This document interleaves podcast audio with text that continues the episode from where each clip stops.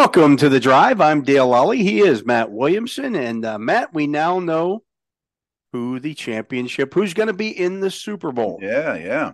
I was right. You were wrong. That's happening.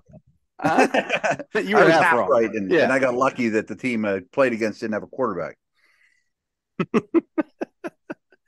Yeah, well, I don't know. I don't think Brock Purdy makes a big difference in that game for the San Francisco 49ers. Does he? It's not a 31-7 blowout. Right. Okay. But I still think the Eagles win the game. I do too. I picked them. I was confident that. They played much better. The Niners have some issues. I mean, both. The Niners gave up 150 rushing yards in that game. Right. And Bosa did nothing. And, yeah, they got beat. I mean, the fact that the quarterback situation happened isn't the only reason that they're not in the Super Bowl right now. Right. I think we can agree on that. But it did get to the point where they didn't have anyone on the roster who could throw the ball. Right, yeah. And they were just kind of, they're going for it on fourth downs, and that's when the game kind of got away from him a little bit, but I still think Philadelphia is the better team. I agree. And I think the right team is in the Super Bowl, at least in the NFC. I mean, from that game. I have a quick question for you because some of these things pass me by year to year. There used to be the rule where you had an emergency third quarterback dressed. Right. That hasn't been around for 20 years. And so when did that go away? I mean, I know it went away, but why did it go away and when was it? It was like 20 years ago. It was right around the time when Cordell Stewart was, post slash. Okay. Largely because, if you think about it, the teams were able to kind of steal a roster spot with that third quarterback and how they didn't play all that often. No, I know. I mean, but at the same time, as I tweeted last night, if the NFL is going to pull guys off the field as they have been doing. That's what I was thinking too. For taking any kind of headshot, you should be able to have a third quarterback again. Right, because nobody wants to watch that. No. Maybe teams wise up or take a different approach to team building and everyone has a Taysom Hill. Quite frankly, I mean, there's nothing stopping you right now from having three quarterbacks on your active roster other than the fact that you're putting yourself at a disadvantage in most games. Right. I mean, the Steelers often have three on the active roster, not active on game day. Yeah. Most teams don't have three, period, on the active roster. You could have five active on game day if you want. But yeah, you could have 53 quarterbacks on your roster if you Right. But yeah, I'm with you. I think that, they need to at least look at that in the offseason and maybe figure something out similar to what it was before where, if that guy does have to come in and play, then your starter can't go. Your other two guys can't go back in the game, and before the fourth quarter. Yeah. I mean, that's just done. I mean, this was an obvious, glaring example, and it's not the first time it's happened in recent years. Right. Some of it was COVID, Denver, weird times, but I just thought wanted to run that by you, like. But it's your league championship game. Yeah, you got millions of eyes on this, and you got Christian McCaffrey lining up at quarterback. Right, or you got Brock Purdy going in, and he can't throw the football. Right. I mean, I even had people ask me, "Well, why not just run Wildcat?" Well, they never practiced it. They did. Right. Why would they practice Wildcat? All sounds all well and good until you have to actually do it. It's not in the playbook. I mean, you could snap it to McCaffrey and say run zone or whatever, but they didn't practice any of this stuff. I mean, they're practicing slant routes to Debo, and so what? It really didn't look like Josh Johnson had practiced a whole lot either. I'm sure he didn't. I bet he practiced zero. You want that rookie to play every snap he could possibly get. Right, right. I don't know. I mean, I don't know if Purdy's stock dropped because of that. I mean, are they reconsidering him for next year? Whatever. That's a big probably not, but it shouldn't. I mean, I didn't believe. I mean, if I told you on Friday, Brock Purdy would start that game and not have an incomplete start and finish the game and not have an incompletion, you'd say the 49ers probably won. Or I told you Hurts' stats. I mean, you look at they knew they didn't have to do a whole lot. Right. I didn't even that think was the key. Played their best game. They didn't have to. They put it in neutral and took it from there. They just say, hey, let's not make the big mistake and we're going to beat these guys. Yeah, 100%. And it was we got robbed as viewers, as fans, I thought, of what could have been a really good game. But, oh, well. Yeah, it happens. As for the night game. Real quick, though, what showed up to me in the night game, and we'll talk about that, but certainly in a glaring way in the Niner game, in the playoffs, if you have a weakness, it gets exposed. It just does. And it just goes back to me, and I put a spin on this Steeler-wise, and I'm not excusing that they haven't won a lot of playoff games in the last X amount of years, but any playoff win is really an accomplishment, let alone. Really, I mean, you're playing a really good team. Right. And now you have a 17th game. Some of those, that's their 20th game, and you're trying to keep an O-line together in Cincinnati, and you're bound to be dealing with lesser players. Niners played four quarterbacks. The Eagles, to their credit, never got they're the one team that hasn't been exposed with an injury or a massive weakness. But I mean, if you look at the Chiefs game, the Chiefs were down to two healthy wide receivers. Right. I mean, their quarterback, the whole team's built on, is on one leg, give or take, with no receivers, and Burrow has no blocking. These get exposed. Those kind of things do tend to stand out. I thought the night game, everybody's complaining about the officiating. It is what it is. I had no problem with the roughing the personal foul at the end of it. That was a personal foul. He shoved him. He's 3 feet out of bounds, and you shoved him in the back. Now, whether it was your momentum carrying him into him, or it doesn't matter. You shove somebody who was 3 feet out of bounds, let alone a quarterback. That's called no matter what. That's it, it doesn't matter what the situation is. Doesn't matter what the circumstances. Shouldn't even matter who the quarterback is. Honestly, I mean that's a penalty. It's every time. Bengals fans, and they like to complain, don't they? Sure. But also complaining about the intentional grounding call on Mahomes, which was an intentional grounding call. He spiked the ball at the line of scrimmage, or on Burrow, I should say. On Burrow, yeah. He spiked the ball at the line of scrimmage. There's no receiver around there. No, there was no one close. No, I mean, that was no problem with that. It wasn't the best day for officiating. No, it was not. But if those two games would have been played on Week 10, nobody would probably have made a stink out of it. My minor complaint was I thought they played things harsher. They threw a lot more flags this round than the last two rounds. I wish there was a little more consistency. The ref showed up more than I would have liked. Even Niner fans are complaining about too many penalties. I'm like, but your 49ers committed a lot of penalties. Right. That's what they did all season. Right. That's who they were. I mean, people like to blame officials. It wasn't their best day, but here's what the league has done the last couple of years, Matt. Instead of keeping the same crews together for the playoffs. I just said the same thing on the radio 5 minutes ago. Yeah. They're now splitting up and having all-star crews. Well, I don't know if that's the solution. I think if you have a crew that has worked together all year long, why would you change up that what they have there? Right. I 100% agree. Like, shouldn't you just reward the best crew, not the best field judge, blah, blah. I mean? He's the best head linesman in the league. Oh, is he? Who knows that? He knows for sure, but I know who the best crew is. I want them doing the Super Bowl. And it would probably eliminate the thing that everybody's complaining about, the extra play, where the back judge just comes running in and nobody can hear him, but he's waving his hands because the clock was rolling on an incomplete pass. Right. And it also doesn't help things when you've got announcers who really don't know what the hell's going on.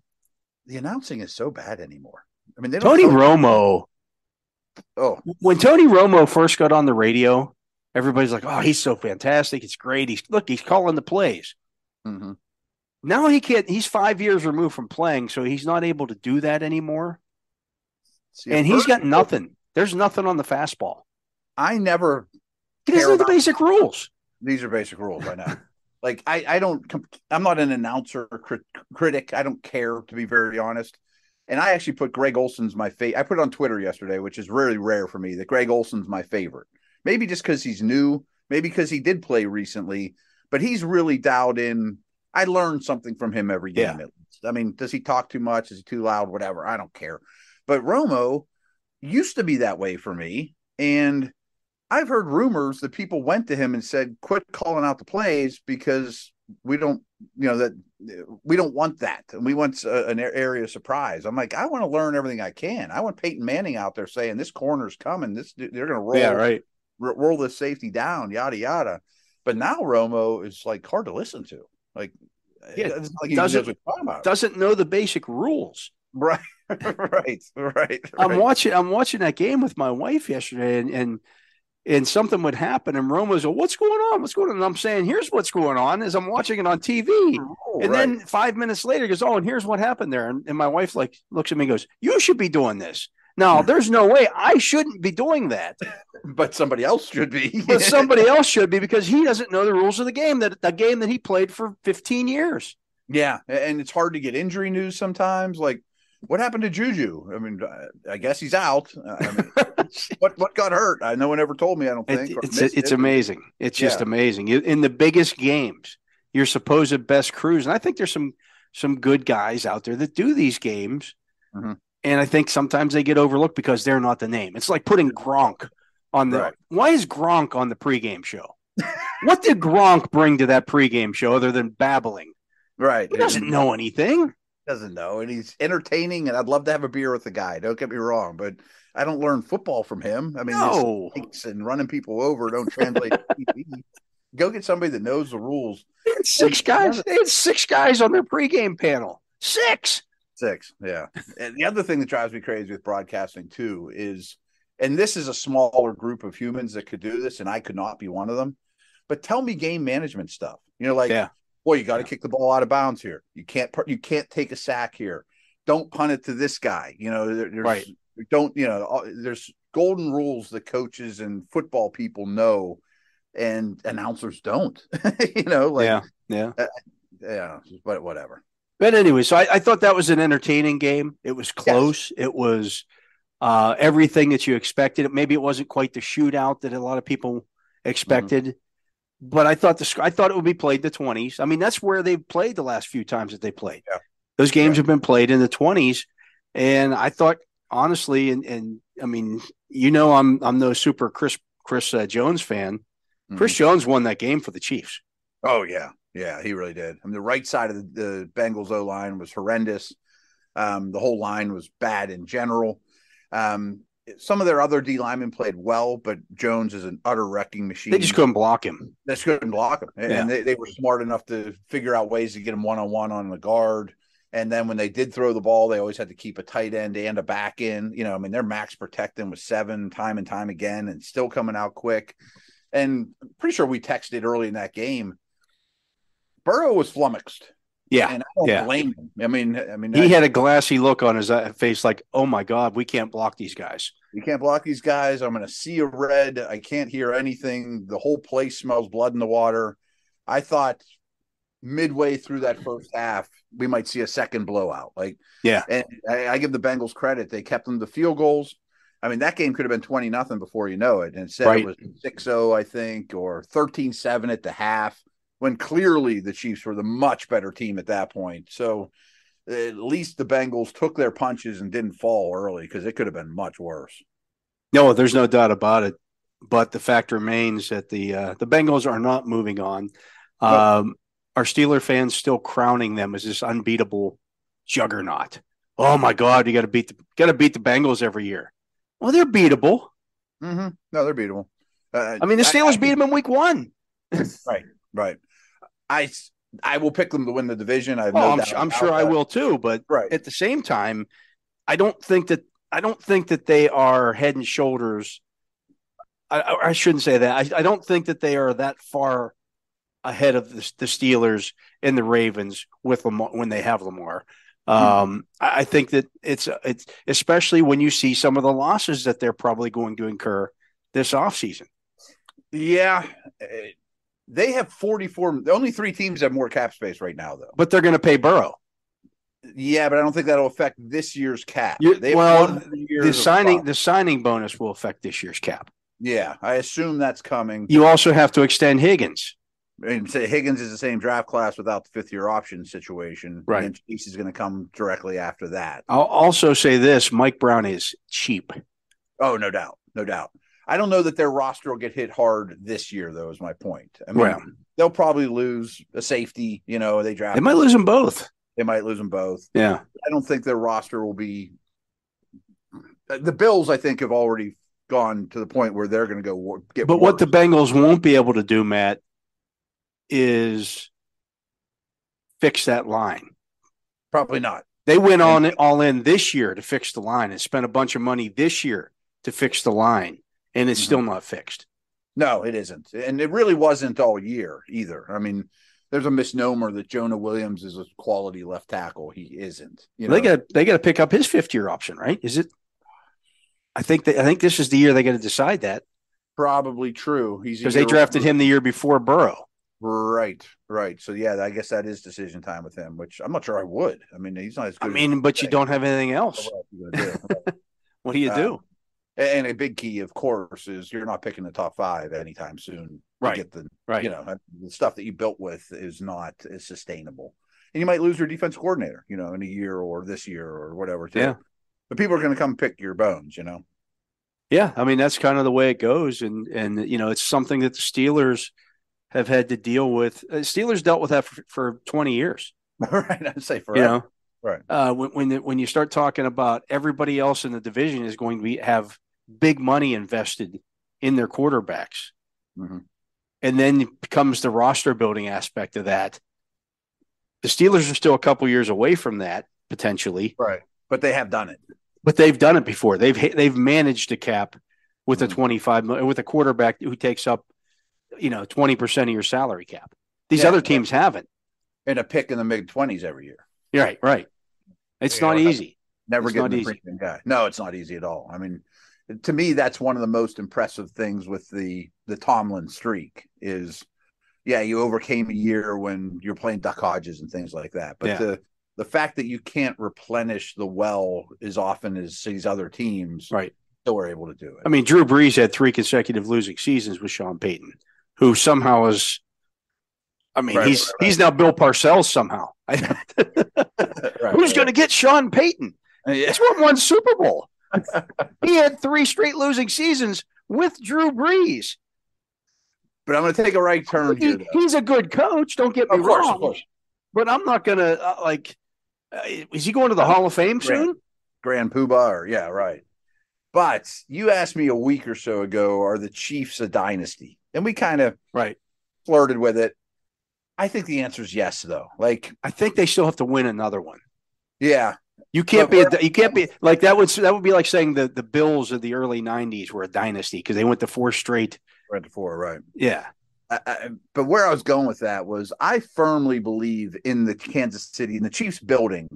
They thought this was their rebuilding year. You know, we're going to trade Tyreek for a ton of picks, probably get in the playoffs, win 10 games, take our chances with Mahomes and Reed and stay competitive, but we're building for tomorrow with the Sky Moors and all these young guys, and they're in the dang Super Bowl again. But when you have that guy, when you have that quarterback, it's like having Brady. Better. He really is. He's better than Brady in terms of pure talent. There's no ifs, ands, or buts about it. Dale, I think he's the best quarterback I've ever seen. I can't disagree. Yeah, I can't disagree with it. I always hesitate to say things like that because I'm not a shock jock looking for clicks. You know, that's not what we do. But I've believed it for a while. And every time I've presented it to someone, no one's like, nah, I don't know about that one. But I would rather play against Brady any day of the week than that guy. Any day. Yeah. In his prime, like 2007 Tom Brady. That's fine. Marino, Elway, name him. I'm not saying he's going to have the best career ever. I'm saying he's the best quarterback ever. Yeah. I mean, I used to think that was Aaron Rodgers in terms of pure talent. Yep. I don't know that that's the case anymore. I think it is Mahomes. But as we, you know, again, we just mentioned a couple of other guys. There will be somebody else who comes along. Oh, yeah. Who's just as good. Yeah. If not better. Yeah, I'm sure. But he's miraculous. He was still, that wasn't even his best game. You know, but neither one of those teams could run the ball at all, or even really try. Yeah. It didn't even try that much. I thought Cincy would run it a little bit. Well, let me ask you that before we take a break, Matt. So the Kansas City offensive line Yeah. It's all kinds of credit. Oh, they've got Pro Bowlers. This guy's a Pro Bowler. That guy's a Pro Bowler. I'm sorry. Overrated. They're overrated. They can't run block. No. And they didn't. If Mahomes can't move, they didn't pass block real well either. He was under pressure a lot. I've thought for a while it's a really good line, but like if people were talking about the Eagles are the best line in the league and Chiefs are right behind them. I don't know. If they're number two, it's a distant two. I mean, like I think Humphrey and Tooney are really good players. Orlando Brown is not for me at all. At all. Yeah. Wiley, the right tackle, is just a guy, you know. I mean, it's fine, but in the end, I'll take the Eagles D line over the KCO line. Yeah, I agree. And we'll talk more about that game as we get closer to that one. We're going to take a break. He is Matt Williamson. I am Dale Lolly. You're listening to The Drive here on Steelers Nation Radio, and you can subscribe to our show. Every episode we do is available for you to download. You can subscribe today through the Steelers mobile app, the iHeartRadio app, and wherever you find your podcasts. We'll be back with more right after this.